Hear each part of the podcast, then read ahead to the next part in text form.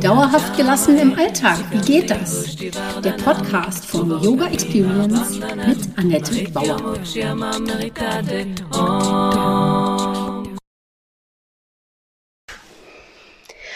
Hallo, schön, dass du da bist. Ganz wunderbar. Ich bin ein bisschen aufgeregt. Das ist mein erster Podcast. Ähm, ich habe bisher eher so Blogs geschrieben um mit dir in Verbindung zu treten. Und jetzt spreche ich zu dir und ich hoffe natürlich auch mit dir und freue mich, wenn du kommentierst beziehungsweise auch eine Mail schreibst, wenn du Fragen hast, damit ich sie dann auch direkt beantworten kann. Ja, und nun möchte ich mich vielleicht auch erstmal vorstellen. Ich heiße Annette Bauer, lebe in Berlin, unterrichte Yoga seit 14 Jahren und seit 27 Jahren beschäftige ich mich mit allen Seiten der Yoga-Philosophie und heute erfährst du auch erstmal etwas über meinen Weg und wieso ich Yoga als das Werkzeug für dauerhafte Gelassenheit ansehe und eben auch, wie du dorthin gelangen kannst. Fangen wir mit ein paar Überlegungen an. Es ist kurz nach Pfingsten. Wir haben seit drei Monaten diese, sage ich mal, Coronavirus-Situation. Und äh, die Frage stellt sich, ob das Schlimmste schon überwunden ist oder nicht. Also jeder kennt ja Krisen und Herausforderungen im Leben. Mal sind sie größer, mal sind sie kleiner. Und in solchen Situationen kann und muss man sich dann immer wieder überlegen, ob die alten Herangehensweisen noch funktionieren oder ob man neue finden muss. Wie empfindest du das gerade? Wie geht es dir in der Familie, mit Freunden, mit Kollegen? Bist du im Homeoffice, machst Homeschooling oder fällt dir eher die Decke auf den Kopf? Trägt dich dein System? Ich habe vor drei Jahren meinen Job verloren. Das war nach 25 Jahren in der gleichen Firma ein ziemlicher Schock. Und wirklich interessant war, dass ich einen zweiten Gedanken hatte, dass ich das eine interessante Herausforderung fand. Dieser zweite Gedanke war erst möglich geworden, hm, eigentlich durch meine Beschäftigung mit den yogischen Prinzipien. Ich wusste, dass ein Schock einsetzen würde. Das kennst du sicherlich auch aus Prüfungssituationen. Danach ist dann so eine Leere oder man fällt in ein Loch, sagt man. Und das wusste ich also und ich habe mir diese Zeit genommen. Wenn etwas zu Ende geht, ist es ein Übergang. Und man muss sich auch verabschieden können, je nachdem, wie das möglich war. In dem Fall war das irgendwie nicht so möglich. Und ja, ich habe mir diese Zeit genommen. Der hat dann allerdings auch mehrere Monate gedauert. Und das war auch nicht so eine schöne Zeit. Aber ich wusste, ich wollte mich seit Jahren mit Yoga selbstständig machen und hatte aber diese Ängste. Und diese Zeit, sich diese Ängste von allen Seiten anzusehen, ohne eben täglich arbeiten gehen zu müssen, das war ein Geschenk. Und dieser Sache war ich mir sehr bewusst, dass es ein Geschenk war. Es ist gut, mal zu pausieren. Es gibt natürlich Techniken, auch im Yoga, um sofort wieder handlungsfähig zu werden. Aber das wollte ich gar nicht. In dem Moment wollte ich mir Zeit nehmen. Ich durfte mir Zeit nehmen, geschockt zu sein und habe mir eine Pause gegönnt. Und wo, wieso habe ich das gemacht? Ich wollte einfach mal herausfinden, was ich eigentlich noch mit meinem Leben anstellen möchte. Dann habe ich natürlich nochmal einen Umweg übers Arbeitsamt genommen, um auch mal diese Erfahrung mitzunehmen. Doch mir wurde da einfach ganz, ganz klar, ich möchte das nicht mehr. Es ist ein Raum entstanden. Ich habe verstanden, wenn ich nicht sofort reagiere, sondern mir diese Zeit nehme, zu überlegen, dann kann Klarheit entstehen. Klarheit ist ein ganz wichtiger Eckpfeiler von Yoga.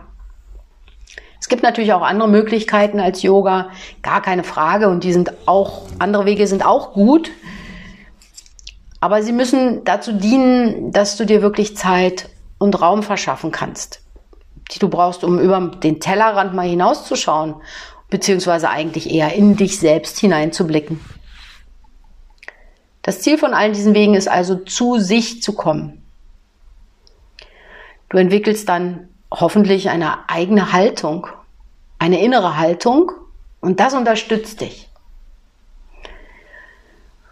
Jetzt auch, gerade in dieser Krise, das ist nur eine globale Krise, ist dieser Raum der Ruhe, diese Zeit, dieses sich Zeit nehmen, auch wieder ein großes Geschenk. Und ich bin in dieser Krise auch sehr, sehr glücklich über Yoga. Durch die Verbindung mit mir selbst und anderen Übenden entsteht eine Quelle der Kraft. Sie besteht im Austausch. Man hilft sich gegenseitig wieder in Balance zu kommen. Man tariert sich aus und gleicht auch mit den anderen ab. Und die Impulse von den anderen von außen, die kann ich aufgreifen, um leichter durch diese Krise durchzugehen. Gerade das Miteinander wird im Yoga sehr groß geschrieben. Man nennt es dann die Sangha. Aber man muss es nicht verkomplizieren. Es ist einfach, wenn du eine Yoga-Gruppe hast und Leute kennst, du möchtest wissen, wie es denen geht. Und indem du dich austauscht, erfährst du auch etwas über dich selber. Mit Herausforderungen umzugehen ist natürlich gezielt auch mit den Yoga-Werkzeugen möglich. Also ein bisschen strukturierter. Darüber spreche ich gern in den nächsten Podcast-Folgen und liefere dir die Grundlagen zum Yoga-Verständnis. In der nächsten Woche starte ich dann mit den Yamas, das sind die sozialen Regeln des Yoga. Ich sehe tatsächlich in dieser Krise die größte Chance für Yoga. Denn Yoga ist keine rein körperliche Sache, keine Gymnastik oder kein Sport. Wenn du das Ganze kombinierst mit der Philosophie. Das ist sozusagen so ein innerer Leitfaden. Auch wenn du auf der Matte tatsächlich körperlich übst, ist diese Verbindung mit der Philosophie ganz wichtig. Das finden viele Leute auch eher unsexy. Aber wenn du das verbindest mit diesen Erkenntnissen und dem Wissen um diese Werkzeuge des Yoga, kommst du deinen Wünschen, Zielen und Träumen erheblich näher. Du lernst Grenzen zu setzen, indem du deine Grenzen auslotest und respektierst. Und das macht dich weniger reaktiv. Das erschafft diesen Raum, diesen Handlungsspielraum, von dem ich jetzt so die ganze Zeit erzähle, von dem ich auch so profitiere. Für mich war es immer wichtig, handlungsfähig zu bleiben, einen Spielraum zu haben. Ein Raum, in dem ich nicht reagieren muss, sondern eine höhere Warte schaffe. Diese Warte brauche ich dann, um selbst entscheiden zu können, wie ich handeln möchte. Wichtig ist es also, einen Überblick zu bekommen. Und das stelle ich mir immer so vor, als würde ich auf den Berg steigen und die Landschaft so unter mir sehen und dann erkenne ich auch den Weg, wie es weitergeht. Yoga nennt man ja auch oft die Landkarte und sagt dann immer gerne, den Weg gehen musst du selber. Genau, also dabei hat mir Yoga sehr geholfen. Es ist die Landkarte und ich sehe den Weg und ich kenne das Terrain. In verschiedenen Ausbildungen habe ich ähm, Yoga-Philosophie kennengelernt, hatte aber oft, oft die Schwierigkeit, diese Einzelteile in meinem Leben anzuwenden. Ich habe darüber gelesen und direkt in der Hitze des Gefechts natürlich alles wieder vergessen. mein Anliegen ist es also, diese 2000 Jahre alte Philosophie ins moderne Leben zu übertragen. Mir ist das bisher sehr gut gelungen, gerade in den letzten Jahren, und ich bin da auch über einige Umwege gegangen. Aber die Reise hat mich von sehr unentspannt, gestresst und kurz vorm Burnout zu einer ruhigen, entspannten und gelasseneren Person werden lassen. Natürlich, ich bin von Hause aus eher schnell und der Weg war nicht immer einfach. Aber das Ergebnis ermöglicht es mir jetzt, dass ich nicht immer sofort reagiere, sondern mal abwarte. Dass ich hinschaue, was gut und richtig für mich ist.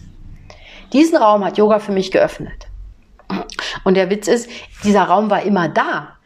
Den Zugang habe ich nur lange nicht gefunden. Da haben mir meine Lehrer sehr geholfen. Die Frage ist, wie lange hält dieser Yoga-Zustand dann an? Ja, wie lange bin ich entspannt? Wie lange bin ich gelassen? Ich weiß genau, im Straßenverkehr fällt es mir sehr schwer, gelassen zu bleiben. Vielleicht kennst du das von dir auch. Vielleicht sind es bei dir andere Situationen. Aber schau doch einfach mal hin in deiner nächsten Yogastunde beziehungsweise nach deiner nächsten Yogastunde, wie lange kannst du entspannt bleiben? Ich behaupte mal, Meist reicht eine Stunde in der Woche eben nicht aus, um dauerhaft gelassen zu sein. Wie kriegt man also die yogische Haltung in den Alltag? Mit meinen Erfahrungen und Werkzeugen des Yoga, also es sind ja auch nicht meine, also es sind meine Erfahrungen, aber nicht meine Werkzeuge. Der Yoga ist was, der uns allen gehört. Und mit diesen Werkzeugen zeige ich heute anderen Menschen diesen Weg und begleite sie auf ihrer Reise. Das ist mir sehr wichtig, das Ganze alltagstauglich zu machen. Denn nicht jeder muss gleich irgendwie eine Yogalehrerausbildung machen, sondern kann auch so von der Kunst des Yoga profitieren. Leider funktioniert das aber nur über eine gewisse Regelmäßigkeit und Wiederholung. Sonst heißt es, wenn du es nur einmal machst, da hast du es gleich wieder vergessen. Aber indem du diese Werkzeuge regelmäßig anwendest, können sie dich unterstützen. Und wenn du sie verinnerlicht hast, kann sie dir auch niemand mehr wegnehmen. Sie stehen dir ein Leben lang zur Verfügung. Ich bin dabei gern dein Reiseführer. Gemeinsam können wir deinen Weg erforschen. Und da ist dann die Frage, was brauchst du? Wo stehst du gerade? Hm, die andere Seite, wohin willst du? Was sind deine Ziele und Träume? Ich kann dir die Aussichten und Möglichkeiten zeigen. Und was du davon dann aber machen möchtest, entscheidest du ganz alleine selbst. Wenn du direkt durchmarschieren möchtest, lege ich dir Kurse und Workshops, auch Retreats nahe. Da gibt es viel Input. Und die Frage ist, bleibt aber auch immer, wie viel nimmt man davon mit in den Alltag? Also deshalb vielleicht auch kleinere Schritte. Mach deinen Yogakurs, mach deine Übungen, vielleicht sogar täglich.